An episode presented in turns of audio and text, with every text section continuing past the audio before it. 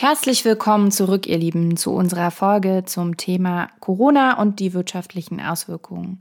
Anja und ich sprechen mit unserem Kollegen Hendrik darüber, was Corona eigentlich für unser aller Geld bedeutet.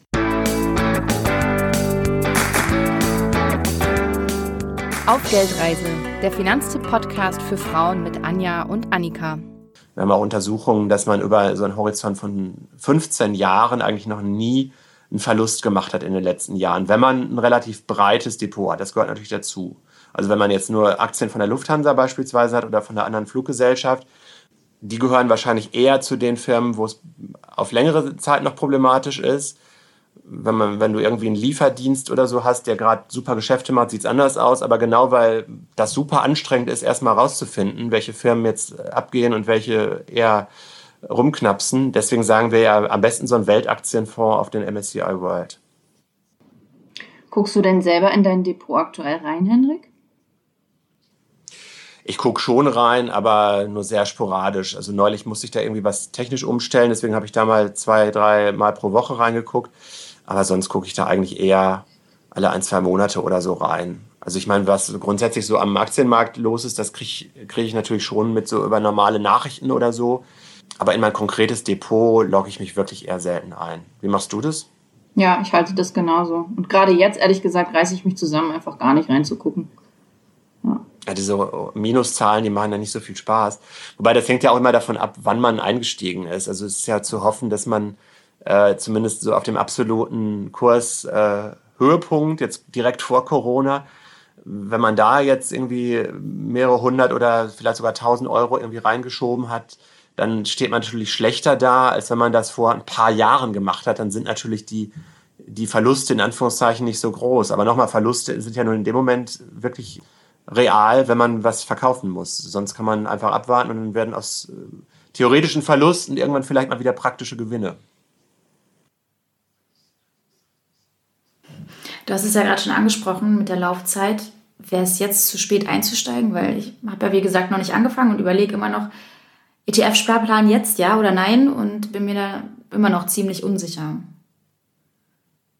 Ich würde da relativ entspannt sagen, wenn du vor der Krise eigentlich anfangen wolltest mit einem Sparplan, dann kannst du damit auch jetzt immer noch anfangen, weil du ja jederzeit so eine Sparrate auch verändern kannst. Du kannst, wenn du jetzt wirklich Worst Case irgendwie in ein paar ähm, Wochen oder Monaten feststellst, oh, ich muss mein Geld doch ein bisschen mehr zusammenhalten, weil, keine Ahnung, im Job irgendeine Einschränkung ist oder so oder was anderes passiert, dann kannst du ja auch sagen, ich senke jetzt beim Sparplan erstmal das für ein paar Monate auf Null, was ich da reinstecke. Und dann bin ich an der Stelle sicher. Eigentlich ist es die schlechtere Idee, das jetzt total auf die lange Bank zu schieben, weil wenn das jetzt mit Corona so ein bisschen weitergeht, dann sitzt du vielleicht im Herbst immer noch da und denkst, ja, ist jetzt der richtige Zeitpunkt und dann ist vielleicht das Neue und dann ist das nächste Jahr dann ist halt die Gefahr da, dass man irgendwann sagt, ach, hätte ich doch mal früher losgelegt. Und wenn das wirklich Beträge sind, auf die man normalerweise ganz gut verzichten kann im Monat, geht ja ab 25 Euro schon los oder 50 Euro oder so, dann sehe ich da jetzt kein Problem. Weil du weißt einfach nicht, wie sich das entwickelt. Es kann natürlich sein, dass wir dann noch weitere Börsenverluste haben. Aber wenn man das dann so über ein paar Jahre mal betrachtet im Rückblick, dann hast du halt mal relativ wenig Geld für Aktien ausgegeben sozusagen oder äh, anders, du hast mehr dafür bekommen, weil die Kurse niedriger waren und so ähm, im Schnitt ist es dann besser gespart zu haben mit Aktien, als es nicht getan zu haben. Ja, das stimmt wahrscheinlich.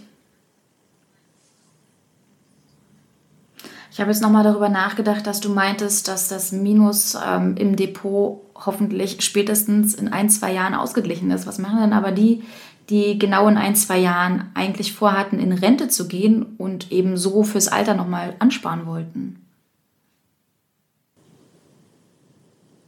Ja, wenn man jetzt tatsächlich mit einer konkreten Ausgabe an Geld ran muss, dann hat man vielleicht keine andere Wahl, als was aus dem Depot rauszuholen und auch Anteile zu verkaufen das ist dann halt so leider. Da muss äh, man gucken, dass man wirklich nur so viel rausnimmt, wie nötig ist. Also vielleicht gibt es ja noch andere Möglichkeiten. Wenn man jetzt kurzfristig Geld brauchen würde für eine Anschaffung, ähm, kann man dann vielleicht doch gucken, ob man das Geld irgendwie anders zusammenträgt, indem man sich bei anderen Ausgaben beispielsweise einschränkt äh, oder in der Krise jetzt auch ein paar Sachen nach hinten verschiebt. Wenn es wirklich um den Einstieg in die äh, Rente geht, da hast du keine Wahl. Da musst du natürlich gucken, dass du den, die Entnahme so gestaltest, dass du im Monat auch das rauskriegst, was du brauchst. Das gehört dann halt zum Risiko dazu. Aber eine Rente geht ja auch hoffentlich ein paar Jahre. Das heißt, wenn man immer das entnimmt, was man braucht, dann sieht da die Lage in ein paar Jahren hoffentlich auch wieder rosiger aus. Genau, den Rest lasse ich dann einfach weiterlaufen und, und gucke dann, dass ich dann hoffentlich ganz, ganz schnell wieder auf den grünen Zweig komme. Genau, da musst du dir halt auch so eine Entnahmestrategie, genau, das ist ja im Grunde der, das Gegenteil zu einem Sparplan. Ist ja dann ein Entnahmeplan, dass du sagst, wie viel willst du pro Monat dann raushaben. Und wenn du das im Moment vielleicht ein bisschen spitzer rechnest, dann kommst du damit, denke ich, auch ganz gut hin. Neben Aktien gibt es ja noch ein paar andere Möglichkeiten, um fürs Alter vorzusorgen. Also ich denke da so an Riester-Rente, betriebliche Altersvorsorge oder eine Lebensversicherung. Wie sieht es denn da aus? Also die sind nicht so betroffen von dem Hin und Her an den Börsen, weil die sowieso einen niedrigeren ähm, Aktienanteil haben. Die müssen einfach, weil es bei Altersvorsorge ja um ja eine sehr wichtige und eigentlich möglichst wenig spekulationsanfällige äh, Geschichte geht, müssen die sowieso eher in festverzinsliche Anleihen investieren und haben meistens einen sehr niedrigen Aktienanteil, deswegen sind die nicht so davon betroffen. Die gesetzliche Rente zum Beispiel ist ja sowieso komplett davon entkoppelt, sondern die wird ja umlagefinanziert, also aus dem, was aktuell erwirtschaftet wird und der Staat schießt dann eben noch was dazu. Also bei Altersvorsorge sehe ich kurzfristig und mittelfristig da überhaupt keine Probleme. Was schon passiert ist, dass manche Riester-Fondssparpläne jetzt beim Anfang der Krise stark ihren Aktienanteil, der da ein bisschen höher war, dass die den sehr stark reduziert haben. Aber auch die haben eine Garantie, dass man mindestens so viel rauskriegt, wie man reingesteckt hat. Da hat man jetzt möglicherweise in einen sauren Apfel gebissen und wird ein bisschen weniger Plusrendite kriegen aber man kriegt schon das, was vertraglich garantiert ist, am Ende raus. Für die Altersvorsorge sieht es also ganz gut aus. Und jetzt denke ich eigentlich noch so ein bisschen an die Edelmetalle am Markt. Also Gold gilt ja häufig als krisenfeste Währung und ist ja eigentlich auch seit Beginn der, der Corona-Krise auch ordentlich äh, in die Höhe geschossen, was den Preis anbelangt. Ich habe mal nachgeguckt für unsere Folge und zwar nur im letzten Monat ist der Goldpreis hier fein und so um knapp 500 Euro gestiegen. Das ist schon ganz schön ordentlich. Also Gold wird scheinbar gut nachgefragt. Aber ich frage mich jetzt natürlich auch, ist das überhaupt sinnvoll? Soll ich mein Erspartes in Gold anlegen? Nee, also auf keinen Fall das ganze Ersparte. Also man sollte sowieso nie in eine einzelne Sorte nur gehen. Also weder das ganze Ersparte aufs Girokonto noch in Aktien noch in Gold. Also wenn, dann geht es sowieso immer nur um einen kleinen Teil davon wir sagen bei Finanztipp eigentlich bis ähm, 10 Prozent ungefähr kann man in Gold gehen. Weil das Interessante an Gold ist, das schwankt auch total. Das denkt man vielleicht gar nicht so, aber das schwankt im Wert eigentlich ähnlich bis stärker als Aktien. Aber ähm, es schwankt ein bisschen anders als Aktien. Das macht die Sache dann ein bisschen interessanter, um so eine Art Gegenpuffer mal zu haben. Aber wenn man jetzt ausrechnet, wenn man sagt, man redet sowieso über vielleicht 2000 Euro, die man insgesamt irgendwo anlegen will, davon dann 10 Prozent in Gold, das sind 200 Euro, ja, das ist dann doch eher ein kleiner Betrag. Dann würde ich mir überlegen, ob ich es dann überhaupt mache oder das, was ich dann habe, lieber auf Aktien und Festgeld und Tagesgeld verteile. Beim Gold musst du halt auch noch ähm, bedenken, du hast je kleiner die Mengen sind, die du haben willst, umso größer werden dann so Preisaufschläge. Also es ist so ein bisschen wie bei manchen Lebensmitteln auch im Supermarkt. Wenn du irgendwie die kleine Packung nimmst, dann ist es dann pro Kilo umgerechnet immer ein bisschen teurer, als wenn du die Großpackung nimmst. Und gerade bei Gold ist es dann auch ein bisschen unhandlich. Also wenn du dann halt ein Stück Gold hast und dann willst du vielleicht an die Hälfte davon dran, das kannst du ja auch nicht einfach so durchschneiden, sondern dann müsstest du es im ganzen Stück wieder verkaufen und dir vielleicht einen Teil wieder zurückholen.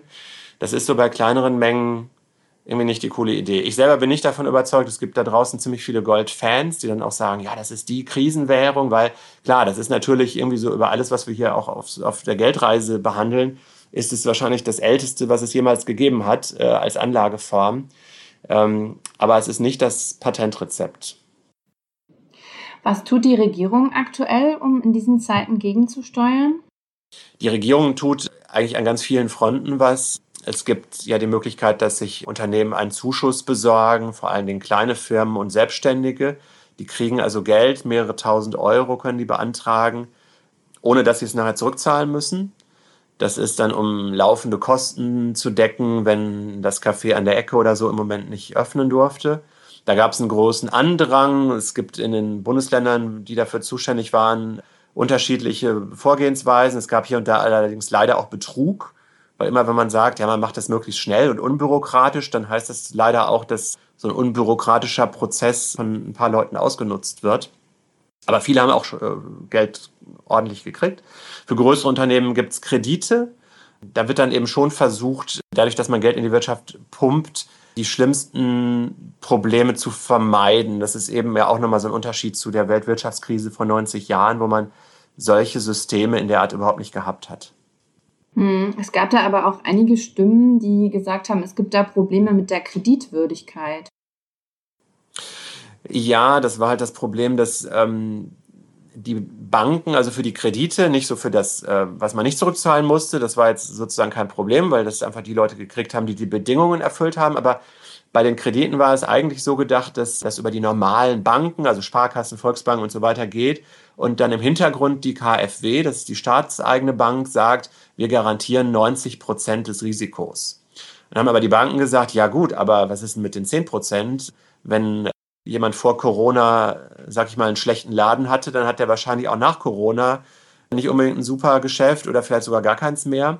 Und da hat dann die Politik nachgesteuert und gesagt, ja gut, wenn das halt so ist, irgendwie so ein bisschen kann man es ja schon nachvollziehen, dann garantieren wir jetzt sogar für 100 Prozent der Kredite.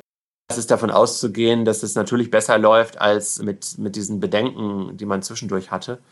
Und es gibt natürlich so Punkte, Kurzarbeitergeld, äh, Kurzarbeitergeld haben wir ja schon drüber gesprochen, dass das als Gegenmaßnahme zur Krise da ist. Es gibt einen leichteren Zugang zur Grundsicherung, also zu Hartz IV, dass man da vorübergehend irgendwie nicht plötzlich an sein Vermögen dran muss, wenn man jetzt vorübergehend das beantragt. Und beim Wohngeld gibt es Verbesserungen, also an verschiedenen Punkten. Das ist aber bei weitem nicht perfekt. Also du hast genauso gut auch immer wieder Branchen, die sagen, ja, bei uns läuft es aber nicht gut in der Kreativwirtschaft zum Beispiel oder auch bei gemeinnützigen Unternehmen. Die sind halt gekniffen, weil sie ja keine Rücklagen bilden durften früher, sondern möglichst halt für den guten Zweck arbeiten. Und die haben sich im Moment nicht für Hilfsprogramme qualifizieren können. Deswegen trifft das äh, noch bei weitem nicht alle, die es im Moment nötig hätten. Hm. Es ist aber klar, dass die Rezession kommen wird. Was würdest du sagen, gibt es trotzdem einen Weg, wie ich mich jetzt als, ja, ich sag mal, Privatperson so gut wie möglich schützen kann und irgendwie auch darauf vorbereiten kann, damit ich eben nicht so hart von diesen Auswirkungen getroffen werde? Also das kommt stark darauf an, in welcher konkreten Lage du gerade bist. Und zwar, wie es mit dem Einkommen voraussichtlich bei dir weitergeht. Also ob dein Einkommen in der nächsten Zeit eher sicher oder eher unsicher ist. Also sagen wir als Extrembeispiel, wenn du verbeamtet bist oder ansonsten in der Branche, die bis jetzt noch überhaupt nicht geklagt hat, dann wird es wahrscheinlich auch mit dem Einkommen ganz gut weiterlaufen. Wenn du jetzt eher irgendwo neu angefangen hast, in der Probezeit bist oder so oder selbstständig oder eine schwierige Branche, dann würde ich da ein großes Fragezeichen hinter den Punkt Einkommen machen. Und genauso auch die Frage, hast du Vermögen, ja oder nein, in größerer Zahl? Und dann gibt es eigentlich vier Möglichkeiten. Wenn du sicheres Einkommen hast und wenn du ein bisschen was auf der äh, hohen Kante hast, dann ist es super. Dann solltest du sehen, dass du irgendwie so in deiner Strategie weitermachst und vielleicht ein bisschen Risiko umschichten, damit es auch für weitere Krisenmonate einigermaßen safe ist. Also vielleicht mal überlegen, habe ich denn jetzt zum Beispiel mein ganzes Geld in einem bestimmten Bankkonto drin oder kann ich da nicht vielleicht auf zwei unterschiedliche Banken zurückgreifen oder solche Sachen kann man dann so ein bisschen feintunen. Und du kannst natürlich, wenn du wirklich gerade keine Geldsorgen hast, überlegen, ob du in der Krise ein bisschen Solidarität rauffährst. Dann gibt es ja die Möglichkeit, du hast ein sicheres Einkommen, aber du hast kein Vermögen. Dann solltest du jetzt in Absicherung einsteigen. Also wenn du jetzt aus dem Einkommen ein bisschen abzweigen kannst, ist das jetzt der Moment, wirklich einen Sparplan anzufangen, einfach für den Fall, dass es dann doch noch mal ein bisschen heftiger wird. Aber dann hast du jetzt aus den Reserven, die du aktuell entbehren kannst, schon mal was aufgebaut.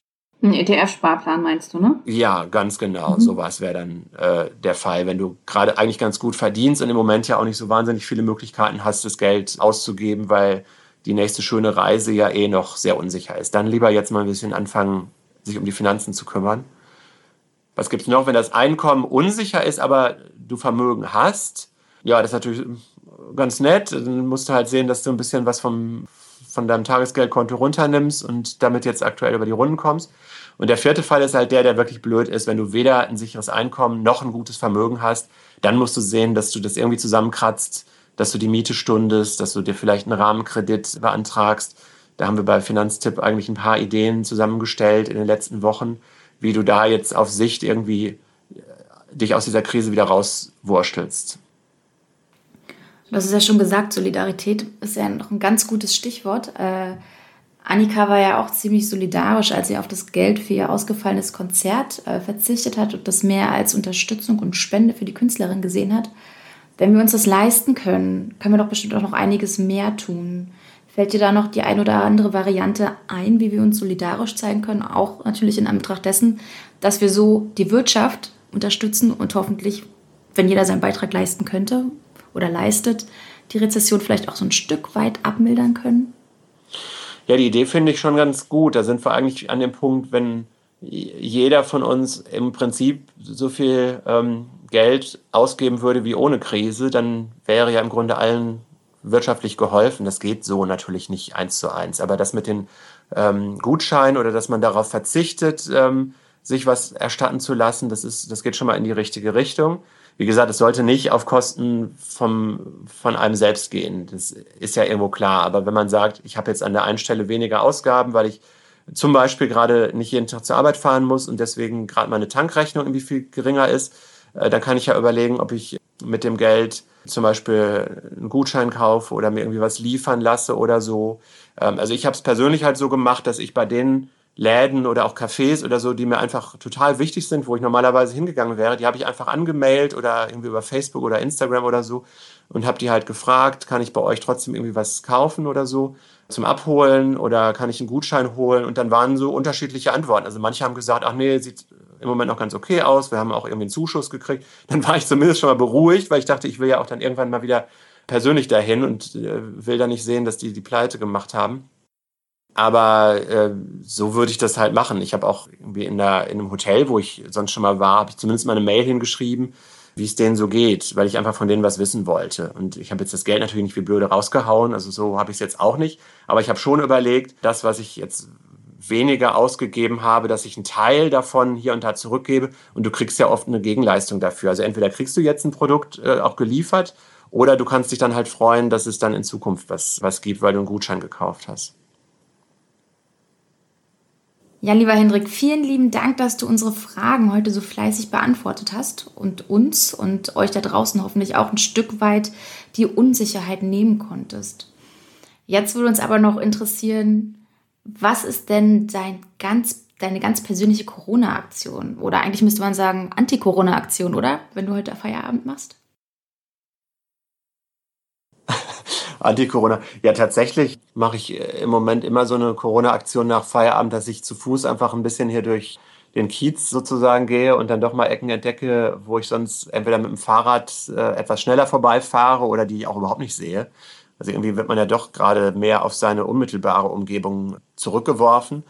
Und ansonsten habe ich jetzt in der Vorbereitung, als ich auch über diese Computerspiele nachgedacht habe, mal Lust, ich gucke mal, was es so gerade noch so für Emulatoren auf dem Computer für diese Uralt-Spiele gibt, äh, ob man dann doch nochmal an die Siedler 2 oder vielleicht sogar an irgendein C64 ähm, Strategiespiel äh, drankommen kann.